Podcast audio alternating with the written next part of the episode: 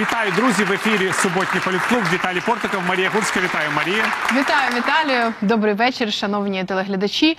Е, говоримо, як завжди, про головні події тижня і аналізуємо все те, що сталося в Україні і в світі. І головною новиною цього тижня стало звільнення з посади голови офісу президента Андрія Богдана указом президента Володимира Зеленського. Іншим указом Зеленський призначив на цю посаду Андрія Єрмака. Віталію, от як ви оцінюєте зміст цієї заміни? Нас запитує величезна кількість наших глядачів у наших е, соцмережах. В чому причина, і е, що це говорить загалом про курс та стратегічні цілі банкової і особисто президента?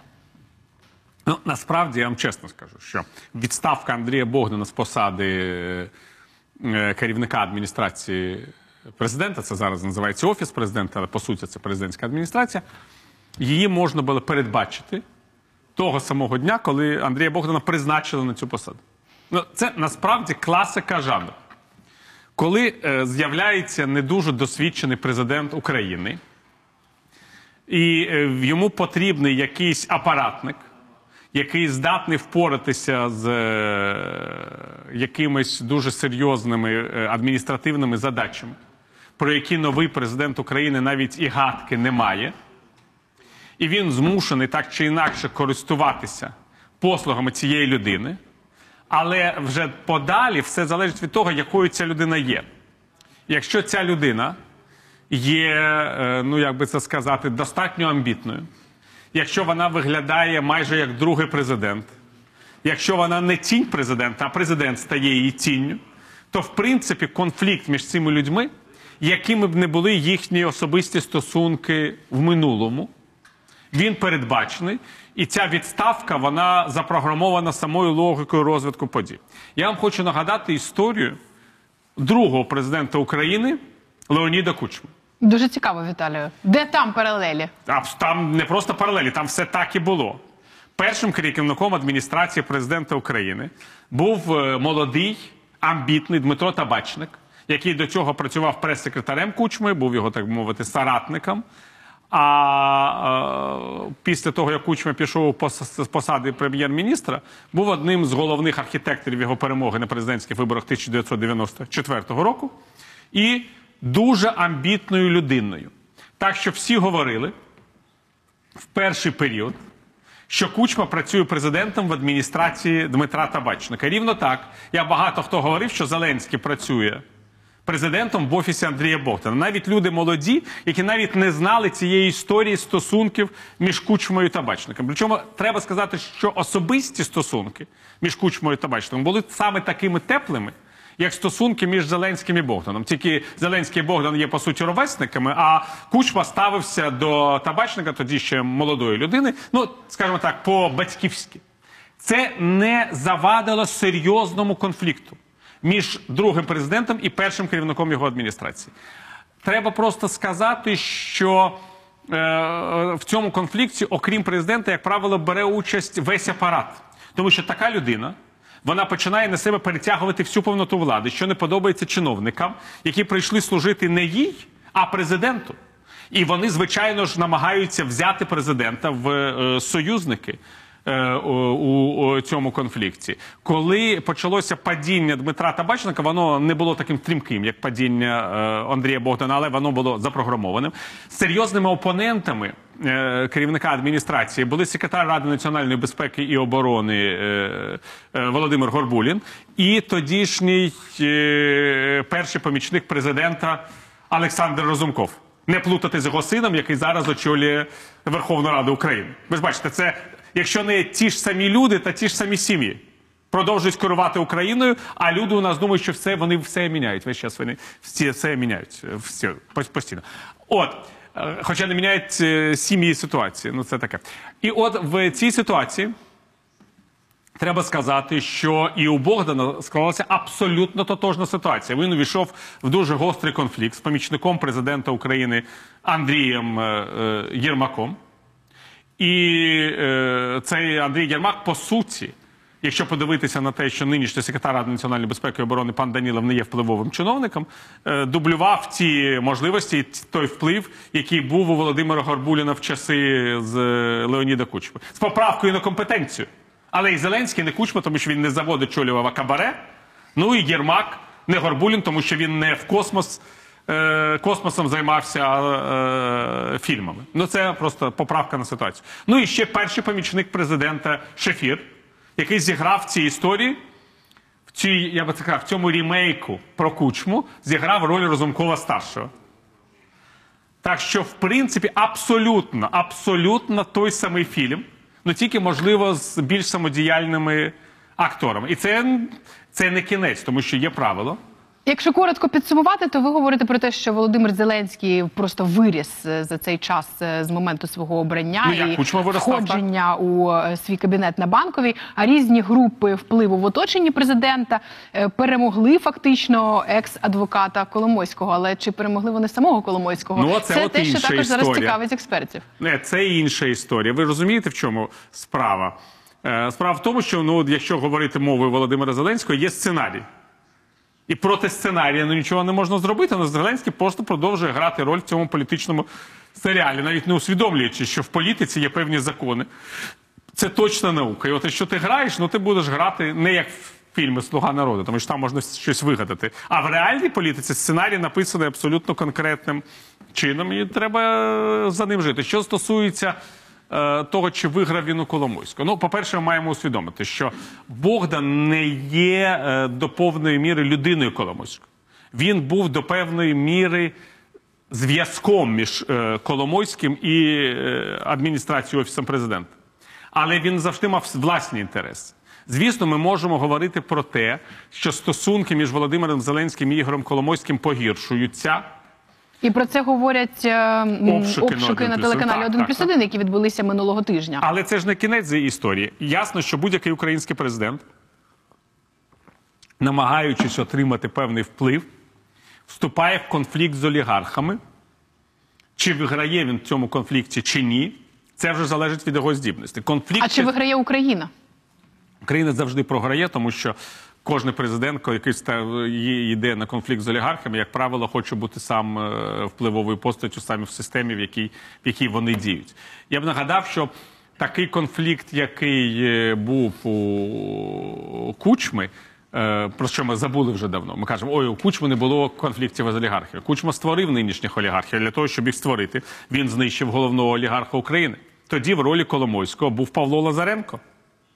І, до речі, абсолютно та ж сама історія. Просто, просто Лазаренко, на відміну від Коломойського, був ще й амбітним політиком, який хотів бути президентом. Ну, Коломойський, правда, був губернатором Дніпропетровської області, от який претендував на такий вплив, не тільки на фінансовий, але це був реальний олігарх, тому що він консолідував в руках величезні е, потоки. І Кучма, сам вихідець з Дніпропетровщини, змушений був піти на відкриту війну з своїм е, Дніпропетровським прем'єр-міністром. Закінчилося це тим, що один олігарх фактично змінився на е, союз кількох більш дрібних олігархів, які потім стали е, сутністю посткучмовської політичної е, системи. Але оцей конфлікт Кучма-Лазаренка Зеленському доведеться ще пережити на рівні Зеленський-Коломойський, безумовно. Причому ми не знаємо, хто виграє в цьому конфлікті. Тому що це теж класика. Адже це не просто конфлікт Кучма-Лазаренка. Треба пам'ятати, що і сам Кучма це рімейк. Це рімейк е- е- тих історій, які відбувалися в сусідній Росії до певної міри. І навіть пізніше. Це якась Путін циклічність, циклічність е, нашої історії з цього замкненого кола. Нарешті хотілося б вирватися. Для того, щоб вирватися з замкненого кола, учасниками реальних політичних процесів в країні мають стати громадяни. Вони мають. О. Них мають з'явитися реальні політичні погляди, вони мають перестати голосувати за популістів, вони мають перестати вірити олігархічним каналам, вони перестали, мають перестати думати, що якщо обрати е, телевізійного актора президентом, відразу наступить мир і щастя. Ну, якщо ми будемо мати громадян відповідальних, які в принципі усвідомлюють собі наслідки своїх дій, то е, очевидно, що цей сценарій не буде розігруватися знову і знову. Адже бачите, ми дивимося весь час один той самий фільм. До речі, ще один цікавий момент. Кожного разу, Коли президент позбавляється свого керівника адміністрації, першого так було в історії України весь час. Потім починається деградація політичного режиму. Деградація політичного режиму Кучми, коли почалися потім негаразди і кризи, почалася після відставки Дмитра Табачника. Почали змінюватися керівники адміністрації, почалися конфлікти в оточенні, почався конфлікт з Лазаренком. Тобто постійна була ця історія. З Ющенка було те ж саме. Він позбувся свого першого керівника секретаріату Олександра Зінченка і вже більше ніколи на протязі цього президентства не виходив скандалів. З Порошенко було те ж саме. Після відставки Ложкіна почалися конфлікти в оточенні і тощо, і тощо. Ну зараз і треба згадати, що там було з Януковичем. Я не пам'ятаю просто, хто Янукович, він пам'ятає, хто був. Янукович був взагалі першим керівником адміністрації. Хто? Льовочкін. Льовочкін. Так, але Льов... але на своє щастя к- посварився Янукович з Льовочкіним вже наприкінці свого перебування на посади президента, але ніде правди. Діти ви мені нагадали про Льовочкіна. Як я міг забути про Льовочкіна, господи. Е, це вже ста... відра... Янукович не знав, що це кінець, коли він посварився з Льовочкиним. І Льовочкин сказав, що він йде у відставку, але це був кінець. Тобто тут буває по-різному, але наразі Андрій Єрмак пообіцяв, що е, кадрових змін в ОПУ наразі не буде. А ще заявив про наступне: зроблю все, щоб не було ніякого телефонного права і втручання в державні процеси, ніяких інтриг, говорить Єрмак. Все буде прозоро і чисто. Або ще, наприклад, жодних законів, які будь-яким чином обмежили б права свободи слова в нашій країні. Не буде прийнято. Це робота Верховної Ради, але безумовно ми будемо за цим стежити. І е, Єрмак е, одразу після свого призначення головою е, офісу президента дав брифінг, з якого власне ми цитуємо ці фрази. На ньому він розповів про принципи роботи відомства під його керівництвом та про свої пріоритети. І ось очільник комітету виборців України Олексій Кошель в ефірі Еспресо зауважив, що на цьому брифінгу Єрмак виглядав мінімум як віце-президент. Віталію, чи поділяєте ви ці відчуття і як пояснити таку позицію новопризначеного очільника ОПУ? І чи дійсно, до речі, з телефонним правом покінчено? Покінчено? Це також дуже цікаво в контексті цих е, зливів труби, які е, е, множили чисельні телеграм-канали іще не так давно. Я не бачу, що Андрій Єрмак виглядає як віце-президент. Я якраз схильний думати те, що він говорить, що те, що він говорить, відповідає дійсності. Чому? Тому що, на відміну від Андрія Богдана, у Андрія Єрмака немає можливості, навіть якщо б він не хотів, не знаю, чи бажає він чи ні, встановити телефонне право. Чому? Андрій Богдан був самостійною політичною фігурою, і він фактично був конкурентом цілому, як би це сказати, пласту людей, цілій верстві людей, яких можна умовно окреслити як група кварталу. Це актори, сценаристи, власники студії Квартал 95, фронтменом якої є Володимир Зеленський. Вони займають зараз практично всі провідні посади в державі. Від президента до першого помічника президента, е, очільника е, Служби безпеки України тощо. І є менеджери, які не мають своїх власних груп, своїх власних позицій, які з ними співпрацюють. І е, кожен з цих менеджерів є куратором або певного офісу, або певних напрямків. Це Андрій Єрмак на чолі адміністрації президента. Це е, Разумков на чолі парламенту, Гончарук на чолі уряду і Аваков на чолі Міністерства внутрішніх справ. Тобто, фактично, відставка Богдана дійсно означає те, що клан Коломойського вже не є прямо в системі влади. І людей близьких до Коломойського, і сама група Богдана більше не може мати вплив на такі от на силові структури. Але враховуючи те, що по суті посилилася саме влада Кабаре, от ми говоримо про клоунакрацію, це зараз клоунакратія в чистому вигляді після відставки Богдана. Звичайно, я думаю, що Андрія Єрмака не може бути навіть і 50% того впливу, який мав його попередник. Я до речі, вважаю, що це добре, тому що керівник офісу президента це не конституційна посада. Ця людина має обслуговувати президента України Це загальнонародного. керівник президентської канцелярії, Канцелярії, по суті. І ось під час свого брифінгу Єрмак говорить про пріоритети своєї роботи в офісі президента. І одним з головних пріоритетів називає роботу на зовнішньополітичних напрямках, щоб Україна була в центрі світової уваги, і це давало конкретні результати. Газети по-українськи пише, що Єрмак, який став помічником президента Зеленського, Зеленського в травні 19-го і займався міжнародною політикою, зокрема обмінами, зустрічався в е, зустрічами в форматі е, Норманді, е, організовував комунікацію з росіянами і американцями. Ще раніше шокував українських дипломатів старої школи, зокрема в МЗС, тим, що закривав на собі неформальну комунікацію з міжнародними партнерами, з росіянами, американцями і ніяк не узгоджував це з МЗС. І що це такий теж легкий спосіб для колишнього бізнесмена поставити в хитро розставлені пастки. Чи дійсно е, ці цей зовнішньополітичний напрямок є завданням безпосереднім керівника президентської канцелярії? Чи він може ем, формувати зовнішню політику?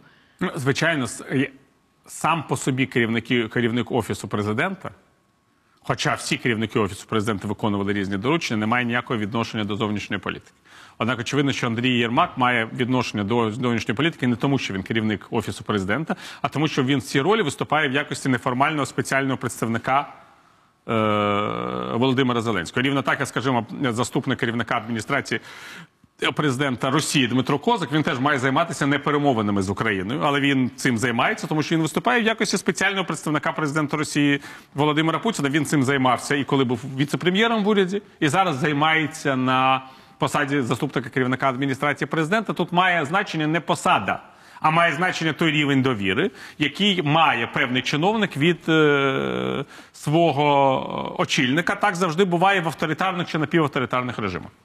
По суті, треба зрозуміти ще одну просту річ. У цій команді кварталу 95 практично немає людей, які б коли мали хоча б якийсь досвід міжнародних перемовин будь-якого рівня. Ну тому що ці люди весь свій час до обрання Володимира Зеленського президентом України ніколи не займалися нічим, навіть схожим на велику політику. Значить, виходить, що з усіх людей які зараз знаходяться в оточенні Володимира Зеленського, і яким він може якось довіряти, тому що ми знаємо, що там були чиновники з досвідом, але виявилося, що вони не можуть спрацюватися з Зеленським, як там я не знаю, е, пан Данілюк чи пані Зеркаль.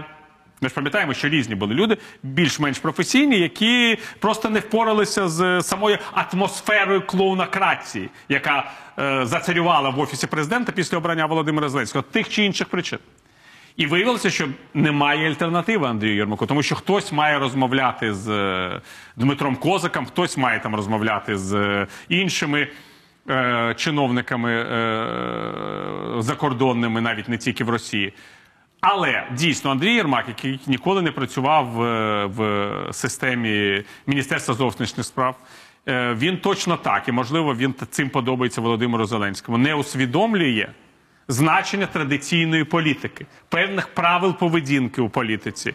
Ну, Те, наприклад, що- говорять, що міг запросто попро- попросити у спецпредставника держдепу Курта Волкера телефон адвоката Трампа Руді Джуліані, зателефонувати йому і призначити зустріч у Мадриді. Ну, ну це ще не так погано. Але погано те, що коли Андрій Єрмак говорить, що йому там приємно розмовляти з Дмитром Козаком, що він оцінює як приємну людину, чи він може просто не усвідомлювати, якою, якою грою займається його російське візаві. Він може не розуміти просто ту мову сигналів, якою обмінюються між собою професіонали. Ну я вже це неодноразово пояснював, що якщо ви навіть так, от скажімо, у Єрмака є дипломатичною освіта, там якась професійна. Але якщо ви освіту маєте, скажімо, лікарняну, але ніколи не оперували, знаєте, як це теоретично робиться, читали підручники, потім е, раптом маєте оперувати. Ну ви можете когось зарізати по дорозі, е, поки ви навчитеся. Ну це теж такий неприємний момент. Так що ми не знаємо, як це буде. Єдине, що мені абсолютно зрозуміло, що професійна людина завжди обіграє непрофесійно. З одного боку, з іншого боку.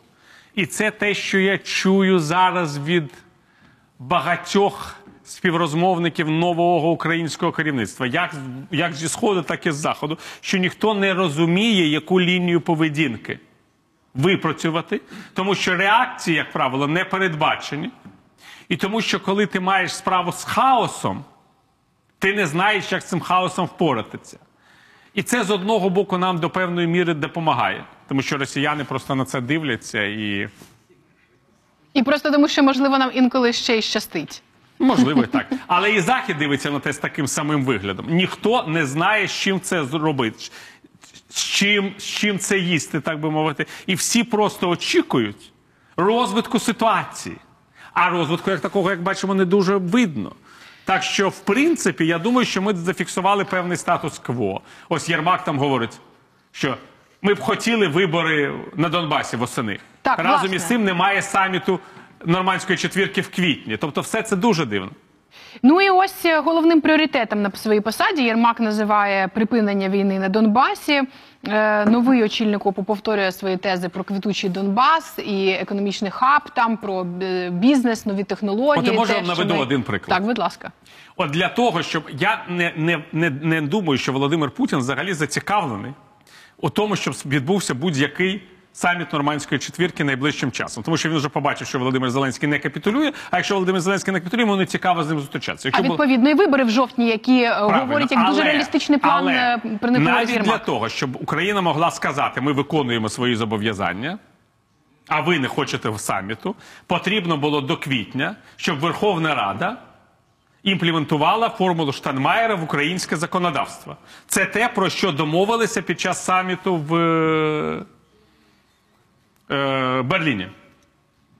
Але в українському парламенті замість цього почали розглядати закон про землю, який, в принципі, заблокував роботу українського парламенту до квітня-травня місяця. А далі літні комі- канікули.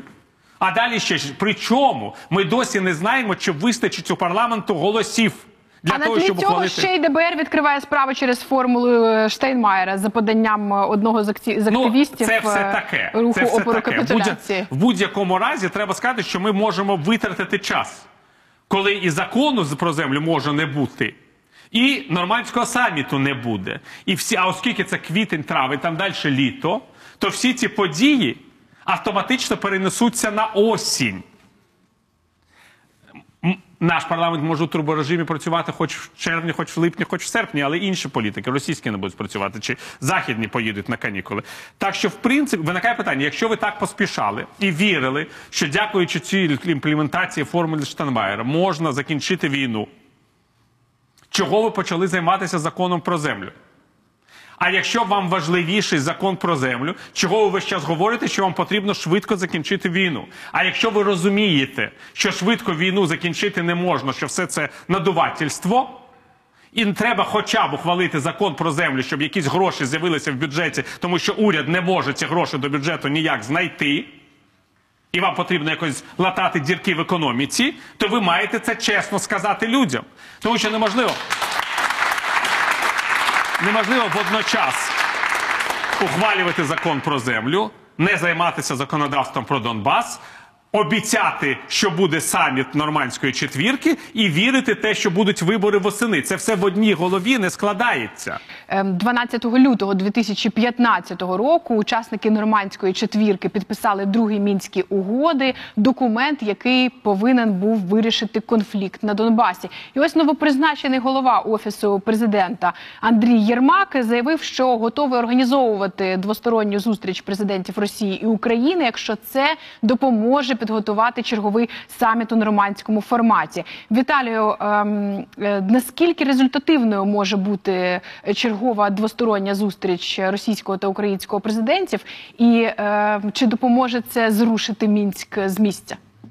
Ну, по-перше, я хочу сказати, що сама ідея нормандського формату полягала в тому, що президент Росії не збирається домовлятися із президентом України ні про що, що відповідало б українським національним інтересам. Саме тому було вигадано формат, в якому президент України зустрічається з президентом Росії в присутності західних посередників. І мова йде не просто про зустріч, а про тиск, як ми це читали досить детально в мемуарах е, президента Франції, колишнього Франсуа Оланда, який розповідав, як відбувався 5 років тому другий мінськ.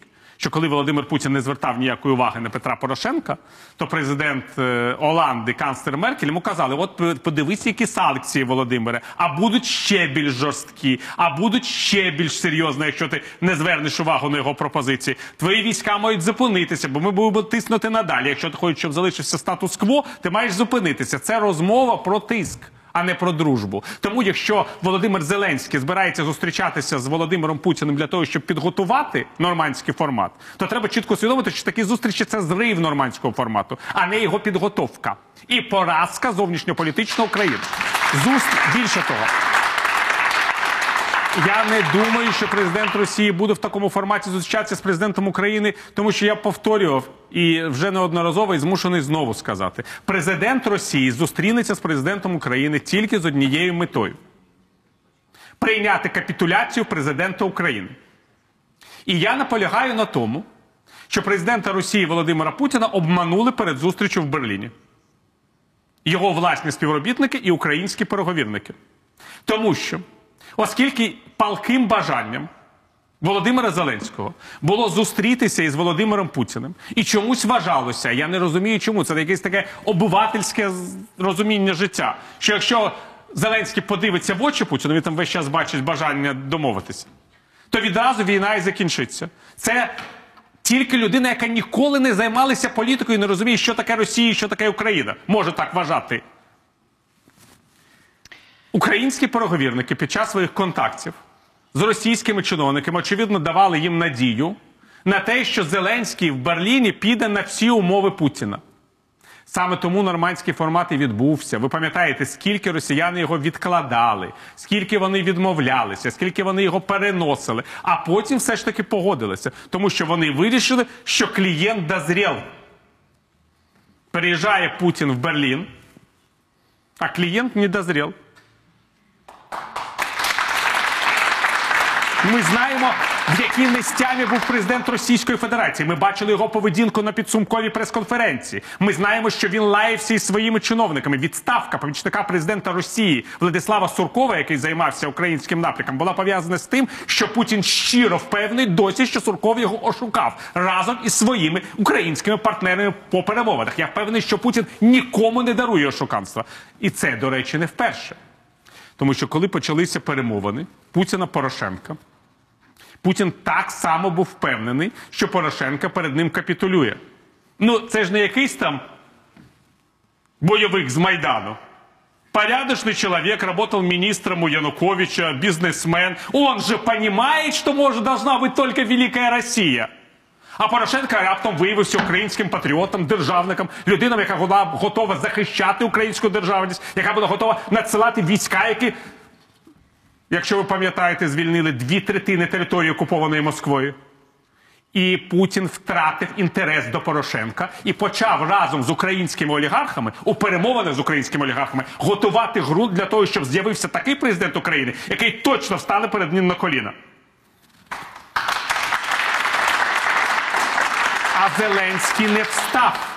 Це все мало відбутися в Берліні. Зеленський мав стояти на колінах перед новим царем Великої, малої білої Русі і просити пробачення за те, що мерзонні українські націоналісти вбивали російських патріотів. у Парижі. І до речі, там Парижі, також був да, да. е, Андрій Єрмак. Е, Експерти і дипломати говорять, що це саме він наобіцяв е, стільки всього Суркову, що подумали власне про таку позицію Я України. не засуджую Єрмака. У Єрмака було просте завдання Зеленського витягти для нього Путіна. Важко засуджувати Єрмака, е, коли Путін такий злий. Питання в тому, Да. чи вдасться у нього підтримувати цей ефект і надалі. Я думаю, що ні. Путіна можна провести навкруги пальця один єдиний раз. Це всі знають. Всі, хто колись зустрічався з Путіним. Путін людина довірлива, але рівно один раз. А потім він починає мститися аж до його помсти Борису Березовському, який закінчив своє життя найкращим чином е, в Лондоні. Тепер я вже не переплутав в Англії. Тепер я вже не переплутав географічні назви. Я чому кажу про саміт в Берліні? Тому що саміт має відбутися в Берліні. В мене вже так змістилося в голові. І попередній саміт був в Берліні. Правда, цей саміт був в Парижі. І от що може бути в цій ситуації? Я, скажімо, переконаний, що Зеленський не буде капітулювати. Тому що навіть те, що в, в, в Україні сприймається як капітуляція, в Росії сприймається як компроміс. Для Росії потрібно одне, щоб Україна зникла з політичної карти світу і щоб її області стали областями Російської Федерації. В Росії немає жодної людини в політичному керівництві. Хочете вірте мені, хочете ні, яка взагалі вважає, що Україна чи Білорусія мають існувати. Зрештою, навіть таких цього людей. тижня знову звучали е, звучала інформація Да. зі змі про пропозицію е, Володимира Путіна об'єднатися е, Білорусі з Російською Захища- Федерацією. захищати російську мову в Україні. Російські керівники діляться на дві категорії. Перша категорія це ті люди, які не можуть прикинутися і зробити вигляд, що вони вважають, що Україна має право на існування. А друга категорія, які можуть зробити вигляд. Ось про другу категорію говорить Андрій Єрмак, коли говорить про свої контакти з Дмитром Козаком. Дмитро Козак може зіграти все, що завгодно, але думає він ровно так, як Володимир Путін. Якщо він не працював би 20 років з 2000 року з Володимиром Путіним. Ну правда, уявіть собі. От людина, яка говорить, ми всі повинні бути вместе. А от людина, яка говорить, ну я уважаю ваш суверенітет, і що-то їх 20 лет вместе держить. Давайте е, дотримаємося традиції. В цій частині візьмемо декілька запитань від наших телеглядачів. Будь ласка, просимо, хто хотів би поставити своє Да, будь ласка. Так. Е, Почекайте, дочекайтеся мікрофон. мікрофон. Почекайте. Е, Добрий вечір. Я хотіла вас запитати, як ви прокоментуєте вислів е, м, голови фракції Слуга народу Давіда Рахамія, що е, вони готові пустити воду в Крим е, на обмін е, звільнення Донбасу? Ну я тільки додам, що лідер фракції вже вибачився вже за вибачився, е, свою позицію і зазначив про те, що власне е, це його особиста думка, а не позиція партії. Де, до речі, також Віталію цікаво, як ви ставитеся до такої позиції, що е, депутат в ефірі е, одного з е, великих інформаційних телеканалів висловлює таким чином власну позицію, е, знаходячись на такій е, е, відповідальній посаді, як голова фракції Слуги народу. Слухайте, от цікава річ. Це з кількох моментів буде складатися ця відповідь. Перша про воду в Крим. От я вам хочу сказати, я не знаю, очевидно, що всі вчилися в школах і знають, що Крим це півострів. І це така географічна істина: півострів, не острів. Що таке півострів?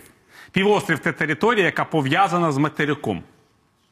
Сама цивілізація в Криму ну, фактично вже з часів, коли з'явилися там перші вже поселення і держави, а не тільки античні колонії на узбережжі. Тому що античні колонії на узбережжі були пов'язані з морем, з давньою Грецією, з Великою Грецією. А от коли почали люди розселятися по півострову, цей півострів завжди був пов'язаний з материком, з теперішніми українськими землями. Як мати і дитина в її лоні. Звісно. І Кримське ханство, якщо хтось собі уявляє знову таки політичну географію, воно знаходилося не тільки в Криму. Величезна частина території Кримського ханства знаходилася на території нинішньої там от, е, південної України. Навіть більше захоплювала, ніж сама Херсонська область, набагато більшу територію, тому що інакше існувати було не може. Тому всі ці великі конфлікти між кримським військом і казаками. І можливості для анексії Криму Російською імперією і Катериною II виникли саме після того, як внаслідок приєднання українських земель після Переяславської ради Росія встановила контроль над всім материком і таким чином відрізала Кримський півострів від великої частини території, за рахунок якого ця територія існувала. І в Радянському Союзі це теж треба чітко усвідомити. В Радянському Союзі Крим, звичайно, формально був частиною Російської Радянської Федеративної Соціалістичної Республіки, але фактично він був пов'язаний з материком з Української РСР. Саме цим і було пов'язане рішення передачі його Української РСР. Бо всі ресурси, так чи інакше, вони йшли не через протоку, а через перекоп. І Крим був пов'язаний з сусідніми українськими областями. І сучасне сільське господарство Крима Воно виникло внаслідок того, що з'явився Північно-Кримський канал. А українські переселенці врятували кримські землі сільськогосподарські спустошені після депортації сталінським режимом кримсько-татарського народу. Це такі істини. А тепер Путін, який теж, як і ви, як і ми, вчився в школі, хоче нам довести, що Крим острів. І ми йому чомусь маємо в цьому допомогти. Тобто, пустити туди воду з материка, щоб вони думали, що вона якось сама собою туди йде. Тобто, забезпечити Криму ті ж умови, які були до окупації, просто тому, що Путіну так захотілося зробити з півострова остров. Так не має бути. Це перший момент. Другий момент. Щодо висловлювання Арахамії як такого. Ніхто Україні не збирається нічого міняти, тому що ніхто в Росії не збирається віддавати ані Крим, ані Донбас. Немає цього всього. Росія тримає Абхазію, Південну Осетію, Придністров'я вже багато десятиріч, і рівно так буде тримати Донбас і Крим. Не треба ілюзій дитячих. Нам потрібно думати не про те, як обміняти Крим на Донбас, а про те, щоб інші регіони не втратити. В тому числі і ті, з яких йде вода до Криму. Це реальний виклик для нашої країни. Ми весь час думаємо, що наша влада має вирішити питання деокупації і реінтеграції окупованих територій. А я вам скажу ні. Головне завдання нашої влади, щоб не було завтра окуповано Харків, Одесу і Маріуполь, щоб ворог не дійшов до Києва, щоб у ваших домівках ви не чули вибухів від російських е, бомб, щоб над вашими будинками не літали російські літаки над Києвом, Одесою, Харковом, Львовом, Тернополем. Це набагато більш вірогідний сценарій, ніж сценарій звільнення Донбасу і тим більш Криму. А ще і завданням все, да. влади є не здавати власних громадян. І Тут варто тільки додати, що лідер меджлісу кримсько-татарського народу Рефат Чуваров заявив, що подібні пропозиції пустити воду в окупований Крим означає здати Росії півмільйона кримських татар. Тепер про Арахамію. Перейдемо до пана Арахамі. Ми весь час в нашому телевізійному ефірі, в нашому радіоефірі, чую е, в інтернеті, бачимо якісь дивовижні ідеї, неймовірні. То їх висловлює якийсь депутат, то їх висловлює якийсь міністр, то їх висловлює сам президент, то співробітники його офісу. Ну до, до речі, ТВ Рахамі вже декілька разів висловлює Одна ідея іншої чудесації.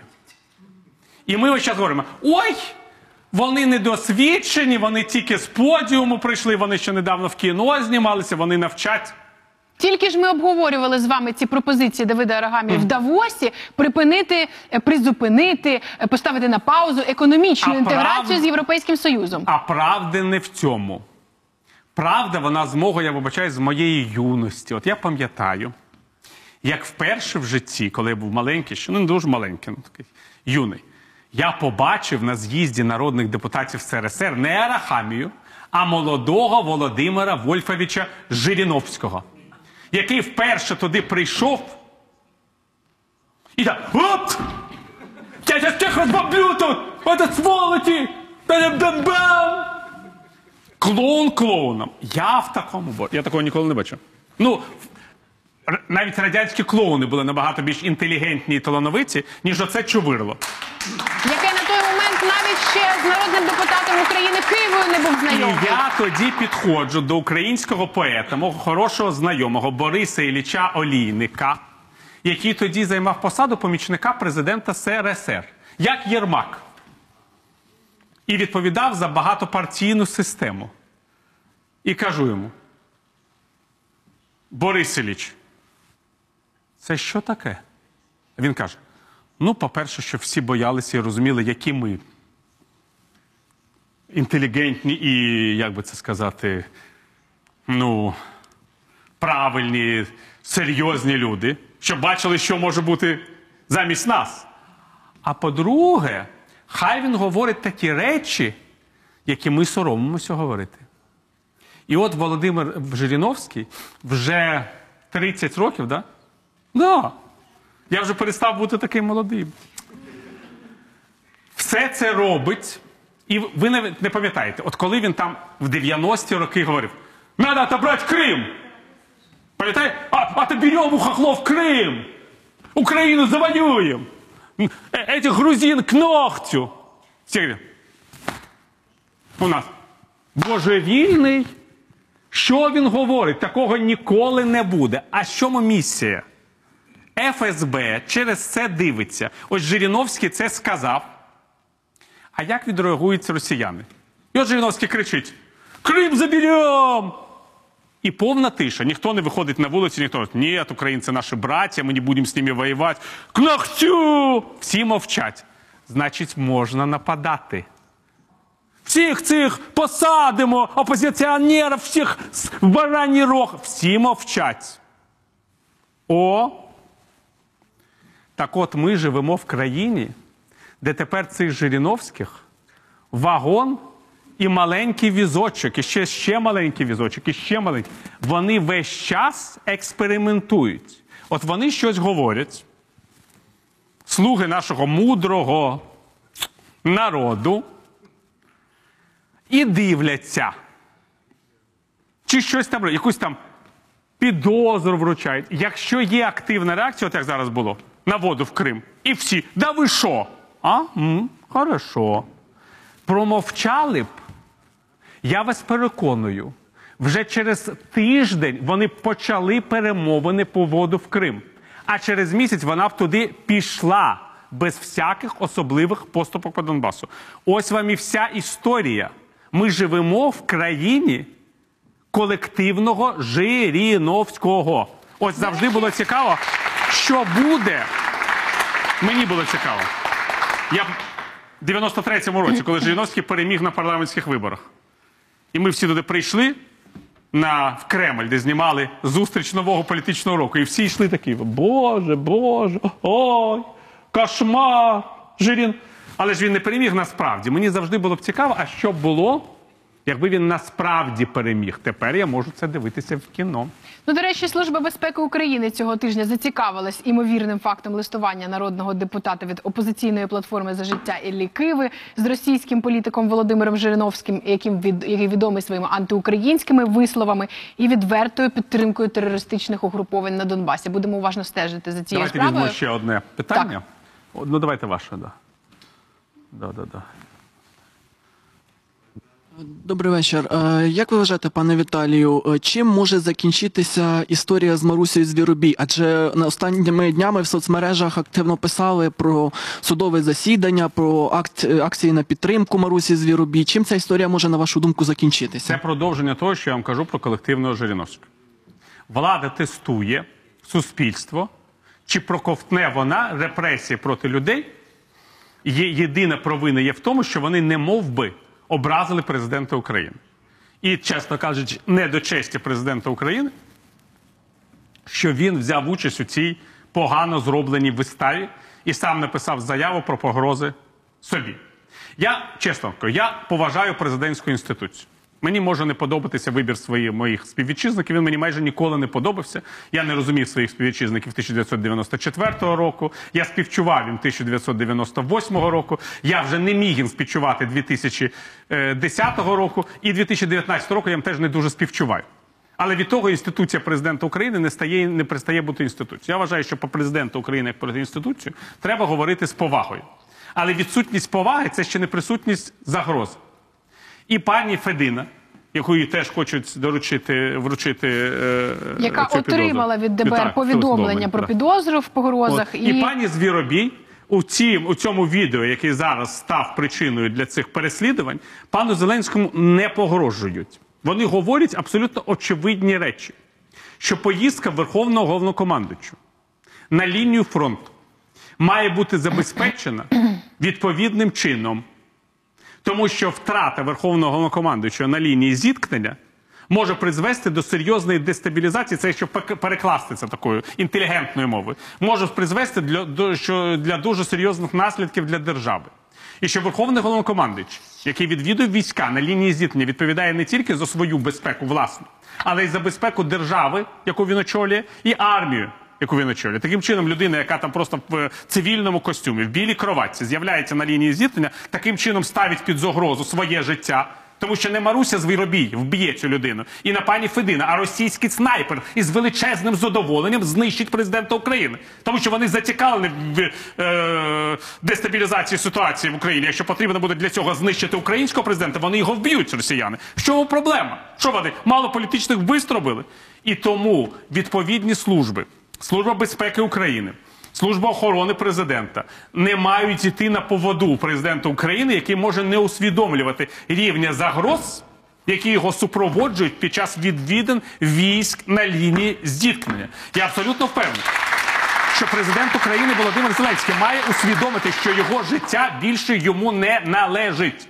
Український народ обрав його президентом, і він має своє життя плекати заради свободи і безпеки українського народу і української держави, які є набагато більш важливими, ніж життя будь-якого громадянина, який очолює ті чи інші структури. Ну і турбує нас, звісно, що справа Федини це фактично перший випадок вручення підозри народному депутату після скасування депутатської недоторканності. Це окреме питання. Це те, що я завжди казав своїм. Ой,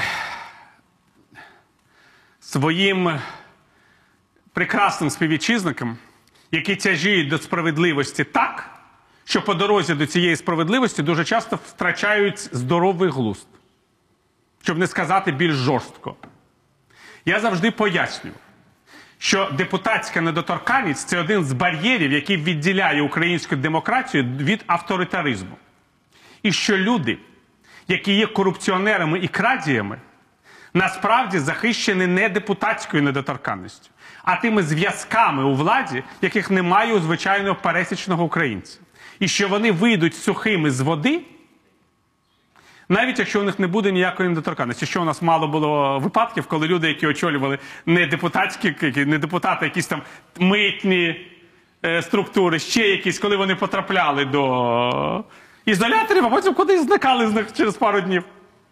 Нічого, виходили сухими з води за усіх президентів України. Без всякої недоторканності. І я казав, що скасування недоторканності призведе до репресій проти політичних опонентів. І що українці самі своєю рукою, виступаючи за скасування цієї недоторканності, відрубають собі самим. Я не хочу говорити навіть, я б сказав би голову, але це навіть не голова. Тому що для того, щоб відрубати голову, треба щось знімати, щоб дозволило тобі розуміти рівень небезпеки. А це навіть не відрубання голови, це відрубання якихось інших органів собі. І мені дуже незрозуміло, коли цілий народ йде на таку добровільну відмову від таких важливих органів. Ну, дивно, але це вже сталося. І почало відбуватися те, що я і передбачав, і що я обіцяв. Як і далі буде відбуватися те, що я обіцяю, і передбачаю, не тому, що я якась там, я вибачаюся, гадалка по золоті ручку, а тому, що я просто, мені здається, намагаюся керуватися ну, звичайнісінькою логікою. І тому, що я знаю, що після середи буде четвер. Не після варто при суботи буде неділя, точно? Не варто при цьому очікувати е, успіхів в європейському курсі України, е, отримання траншів від е, МВФ. Щоправда, завжди можна отримати кошти від е, Євразійського банку розвитку. Я в це не вірю. Євразійського банку розвитку, на жаль, чи на щастя для Є нас кому годувати. є так? кому годувати, і в нього не вистачає грошей навіть на Білорусь. Я завжди нагадую людям, які думають, що ми можемо відмовитися від демократичних процедур, репресувати політичних опонентів, відмовитися від грошей Міжнародного валютного фонду, і нам догоняти і ще раз дадуть. У Росії немає грошей, щоб прогодувати всю цю, я вибачаюсь, багатомільйонну араву. Тому доведеться виконувати демократичні процедури, відмовлятися від практик авторитаризму, боротися з корупцією і йти нещасними, може навіть без наших улюблених олігархів, в це от європейське ярмо. Чого я вам всім і бажаю. До наступної зустрічі.